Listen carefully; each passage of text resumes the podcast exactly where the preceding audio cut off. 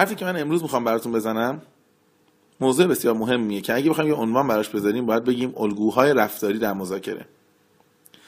قبل از اینکه بحثمو باز کنم ازتون چند تا سوال دارم. خواهش می‌کنم بعد از هر سوال کمی فکر کنید و به عکس عملی که شما نشون می‌دید دقت بکنید. سال اول. فرض کنید که وارد خیابون یه طرفه شدید در جهت درست. در حال رانندگی هستید؟ خیابون خیلی عریض نیست شاید در حد یه ماشین عرض داره. از روبروتون یه ماشین با سرعت زیاد میاد. بوخ چراغ. شما می‌خواد وادار کنه که کنار بکشید تا اون رد بشه. در شرایطی که می‌دونید حق با اون نیست و حق با شماست. چیکار می‌کنید؟ بذار سوال دومم بپرسم. یه موبایل می‌خرید؟ موبایل نو در بسته‌بندی بسیار شیک مرتب تمیز پلم شده؟ میارید خونه خیلی هیجان زده اید یکی دو روز باش کار می‌کنید. یکی از دوستاتون که میاد موبایل ازتون می‌گیره دارم توش میچرخه خبر میده که دقت کردید صاحب موبایلی اسم دیگه ای داشته انگار؟ این موبایل نو نیست. یه نفر اطلاعات دیگه روش گذاشته و ظاهرا مغازه‌دار یادش رفته و فراموش کرده که کامل پاکش بکنه. شما متوجه میشید که یه موبایل دست دو رو به جای موبایل نو بهتون دادن. چیکار می‌کنید؟ و سوال سوم. فرض کنید داخل جلسه مذاکره اید طرف مقابل شما اطلاعاتی رو روی میز می‌ذاره که شما به طور قطع مطمئنید که اینها دروغ و اشتباهه. چیکار می‌کنید؟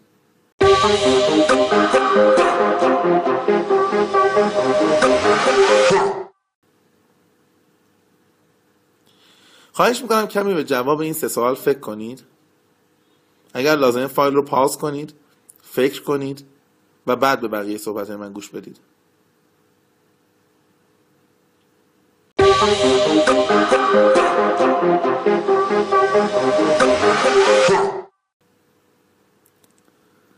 ما آدم ها در مواجهه با تعارضات در مواجهه با مشکلات در مواجهه با صحنه های مذاکره در مواجهه با دیگران الگوهای رفتاری مختلفی داریم.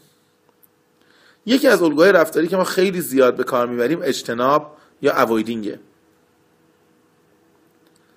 ترجیح میدیم وارد بحث نشیم. بعضی از ما اینطوری خیابون داره میره یه طرفه در جهت درست روبروی بوق و چراغ می‌زنه آروم می‌کشه کنار میگه بذارت چه بره. ارزش نداره من بخوام سر این قضیه بحث کنم و بوق بزنم و حرس بخورم و اینا. موبایل نو رو یا به عنوان نو رو گرفته و می‌فهمه دست دوه. بهش میگی میری پس بدی؟ میگه نه دیگه. ظاهرش که نوه انصافا منم اگر فون بوک موبایل نمی‌دیدم نمیفهمیدم که موبایل دست دوه. نو هم اصلا چه فرقی داره؟ من یه دونه دیگه بگیرم از کجا می‌دونم نوه و در جلسه مذاکره اطلاعات غلط رو میز می‌ذارن. انگار نه انگار. بحثش رو ادامه میده. با اون راجع به اطلاعات صحبت می‌کنه بهشون استناد می‌کنه. به روی خودش نمیاره که اطلاعات غلطه. ما به این الگوی رفتاری میگیم الگوی اجتناب. الگوی اوایدینگ یا دوری کردن از مذاکره. جالبش اینجاست که کسانی که الگوی اجتناب دارن معمولا از بچگی این رو با خودشون همراه دارن و سال به سال و دوره به دوره با خودشون بالا می‌برن. شما بچه های کوچیک هم می‌بینید که الگوی اوایدینگ رو دارن بعضیاشون. الگوی اجتناب رو دارن. اسباب رو می‌گیرن صداش در نمیاد با مظلومیت نگاه می‌کنه و دیگه هیچی نمیگه. سنش بالاتر میره میشه شاگرد مدرسه ای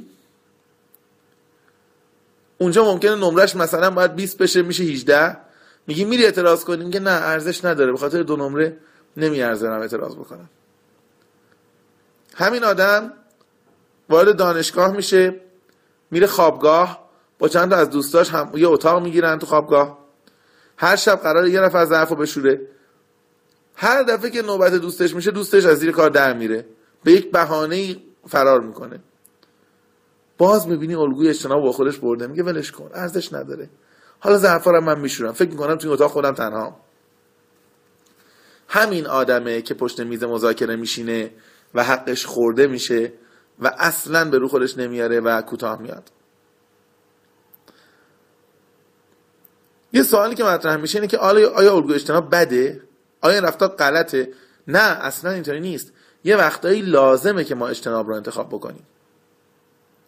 یه وقتایی برای من روابط بلند مدت خیلی مهمتر از منافع کوتاه مدته. پس اجتناب می‌کنم. ما خیلی وقتا ممکنه در برخورد با پدر مادرمون دچار تعارض بشیم. اونا ممکنه حرفی بزنن که ما قبول نداشته باشیم. اما به دلیل ارزش این روابط بلند مدت کوتاه میایم بگیم بالاخره پدرمه بالاخره مادرمه. الگوی اجتناب درستی انتخاب شده. گاهی اوقات در سازمان ها و شرکت ها الگوی اجتناب انتخاب می‌کنیم میگیم من امروز دستم از اطلاعات خالیه میرم دست پر برمیگردم اون روز درست مذاکره می‌کنم. پس بعضی وقتا اجتناب به امید جمعآوری اطلاعات بیشتره.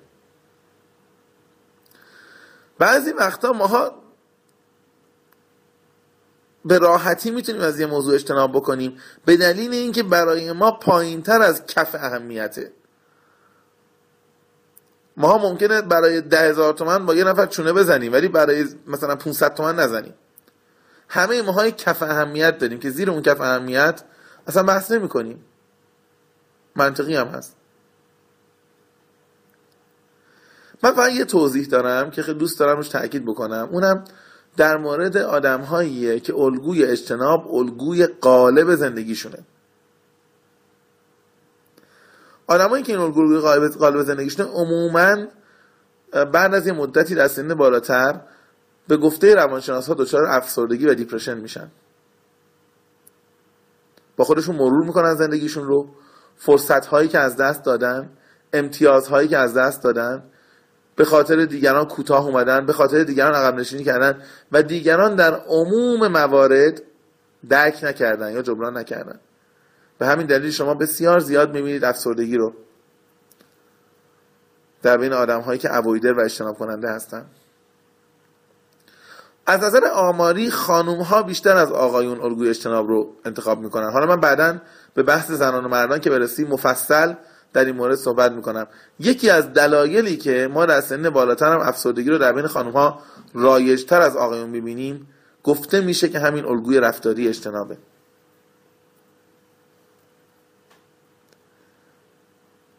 آیا الگوهای دیگری هم وجود دارن؟ بله. دومین الگویی که بحث میشه در مذاکره الگوی تسلیمه. من حقم رو نمی‌گیرم ولی اعتراضم رو انجام میدم. اجازه بدید برگردیم به داستانهایی که گفتم. تو خیابون یه طرفه داریم میریم. ماشینه می‌خواد بیاد از روبروی ما بوغ چراغ که رد بشه. کنار می‌کشم شیشه رو می‌کشم پایین چهار داد می‌زنن عوضی نفهم بیشور همینه دیگه. هممون همینیم هممون بی دقتیم هممون بی فرنگیم بعدم طرف رد میشه میره. من تسلیم خواسته های طرف مقابل شدم اما اعتراضم هم اعلام کردم. زنگ می‌زنم در مورد اون موبایلیه. زنگ می‌زنم به موبایل فروش. آقای فلانی خواستم بهت بگم که ما فهمیدیم این موبایل نو نیست. طرف میگه نه باور نمی کنم من خودم این موبایل نو خریدم. بیارید اینجا عوضش کنم. میگم نه نه نه نمی‌خوایم نمی‌خوایم فقط خواستم بهت بگم که فکر نکن ما احمق. با بقیه این کار نکن. در اون جلسه مذاکره برمیگرده. به روبرویش میگه این اطلاعاتی که رو میز گذاشتی غلطه. ولی من کاری ندارم. من با همین اطلاعات الان باید بحث می‌کنم. بر مبنای همین کاغذ الان جوابتو میدم. هرچند که کاغذت دروغه. ما به میگیم الگوی تسلیم. تسلیم خواسته تو میشم اما اعتراضم رو انجام میدم. در مذاکره خیلی جاها الگوی تسلیم الگوی مناسبیه. در خانواده هم همینه. خیلی وقتا پدر و مادر در قبال بچه الگوی تسلیم رو انتخاب می‌کنن. بچه ها میگن برین سینما برین سینما برین سینما. پدر و مادر هم اصرارشون اینه که نه امشب درس بخونید. آخرش برمیگرده پدر میگه میبرمتون سینما ولی دارید ضرر می‌کنید. من اگر بودم دو روز قبل از امتحان سینما نمی‌رفتم ولی میبرمتون. اینجا پدر در قبال فرزندان الگوی رو انتخاب کرده. آیا الگوهای دیگری هم وجود دارن؟ بله. الگوی سومی که وجود داره الگوی رقابتیه الگوی تهاجمیه. برخورد اگرسیوه.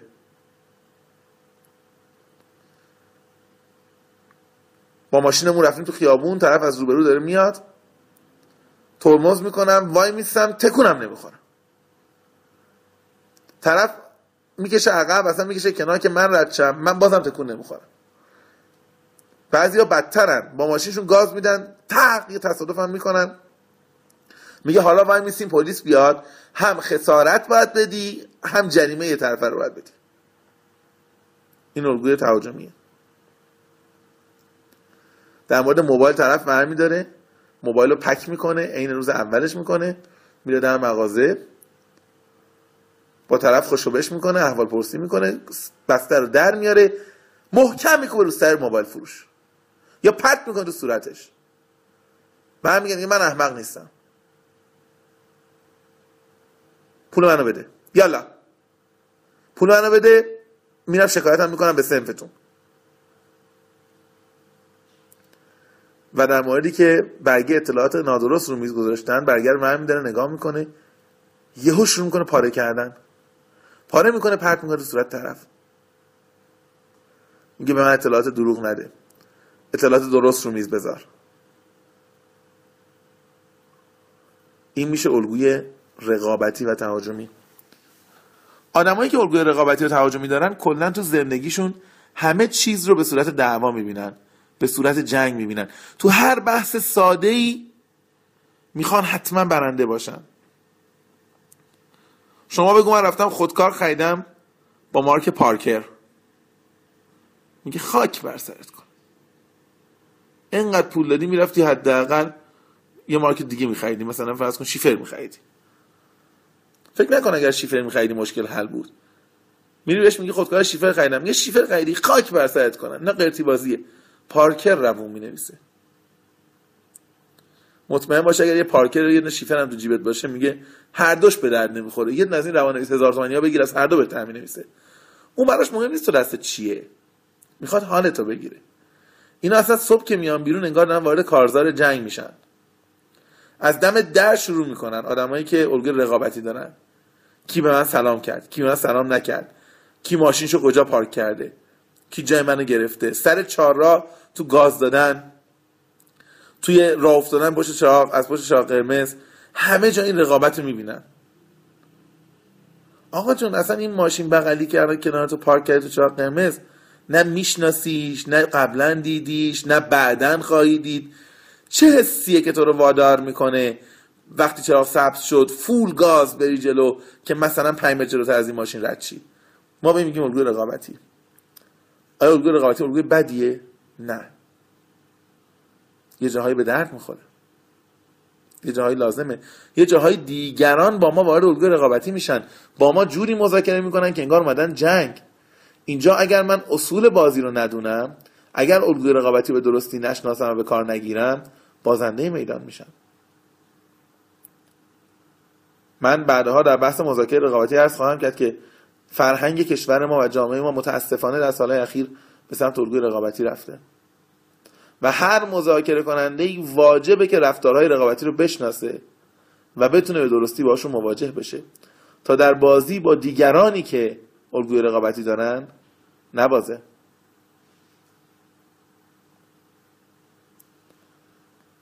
بنابراین اگر شما گهگاه این کارو می‌کنید خیلی نگران نباشید. وقتی نگران باشید که هر روز و هر لحظه و در هر مذاکره الگوی رقابتی رو انتخاب می‌کنید.